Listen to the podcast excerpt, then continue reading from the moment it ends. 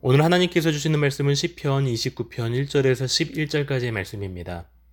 오늘 묵상하는 시편 29편은 온 우주와 만물을 다스리시고 섭리하시는 하나님의 위엄과 주권과 권능을 찬양한 다윗의 찬양시입니다. 오늘 1절 말씀을 보시면 너희 권능 있는 자들아 영광과 능력을 여호와께 돌리고 돌릴지어다라고 말씀합니다. 시편 기자가 노래하는 대상이 권능 있는 자들입니다. 이 말은 직역하면 신들의 아들들아 라는 의미입니다. 그래서 이 권능 있는 자라는 표현이 누구를 지칭하는 것인지는 여러, 여러 의견이 있습니다. 두 가지 크게 설명이 가능한데 첫 번째는 이 권능 있는 자들이 천사들이라는 것이고 두 번째는 그들이 하나님의 백성인 이스라엘 민족이라는 것입니다. 이 사람들이 어, 천사인지 이스라엘 백성인지는 정확하게 알 수는 없지만 한 가지 공통점이 있습니다. 천사나 우리나 하나님의 통치 아래에서 그분의 권능을 소유하고 있는 자들이라는 것입니다. 여기서 그 권능 있는 자들을 천사라고 해석해도 이스라엘이라고 해석해도 또한 우리라고 해석해도 무방할 것 같습니다. 그런데 정말 중요한 것은 그 권능 있는 자들에게 다윗이 선언한 메시지죠. 다윗은 그들에게 영광과 능력을 여호와께 돌리고 돌리라고 선포합니다. 여러분 우리에게 분명한 권능이 있습니다. 권위와 능력이 있습니다. 그러나 그 권능은 하나님의 통치 아래 머물러야 진정한 권능이 됩니다. 그분은 오늘 3절 이하의 메시지에서 소개하듯 온 천하 만물의 주권자이십니다. 그분의 소리는 물 위에 있으며 자연의 위대함조차도 그분의 주권과 능력 앞에서는 순종합니다. 그 위대한 백향목 나무도 그분의 힘 앞에서는 그저 나무젓가락에 불과할 뿐이죠. 그분의 말씀으로 땅도 진동합니다. 무엇보다도 제 눈에 들어왔었던 구절은 10절 말씀에 있는데요. 여호와께서 홍수 때에 좌정하셨으며 여호와께서 영원하도록 왕으로 좌정하시도다. 이 홍수는 노아의 홍수를 의미하죠. 전 지구를 뒤엎은 홍수라는 이 대자연의 위험조차도 하나님의 권능 아래 있었다라는 것입니다.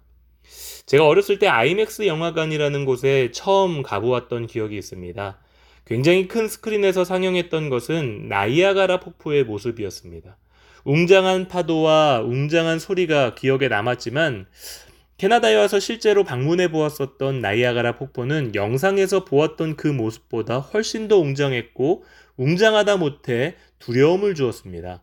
자, 그런데 그러한 대자연의 광대함조차도 하나님의 통치 아래 굴복한다라는 것입니다.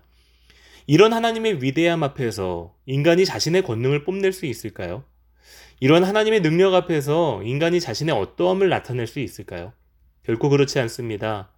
우리는 분명 권능 있는 자들이지만 온 우주의 통치자이신 하나님 앞에서 할 수 있는 것이라곤 그분의 영광을 찬송하며 그분의 위엄 앞에 엎드리는 것 뿐입니다.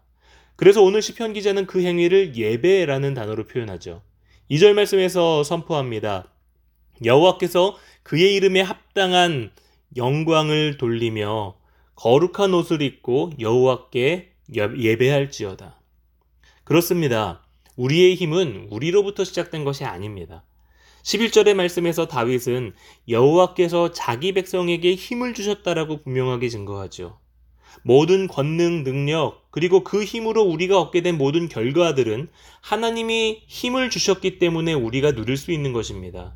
우리가 과학 문명을 통해 자연을 정복한 것이 아니라 하나님이 우리에게 지혜라는 능력을 주셨기 때문에 자연이 주는 혜택을 누릴 수가 있는 것입니다. 그렇기 때문에 우리가 그분 앞에 할 수 있는 것은 내 권능과 힘을 뽐내는 것이 아닌 그분 앞에 합당한 영광을 돌리는 것. 그것이 바로 예배입니다.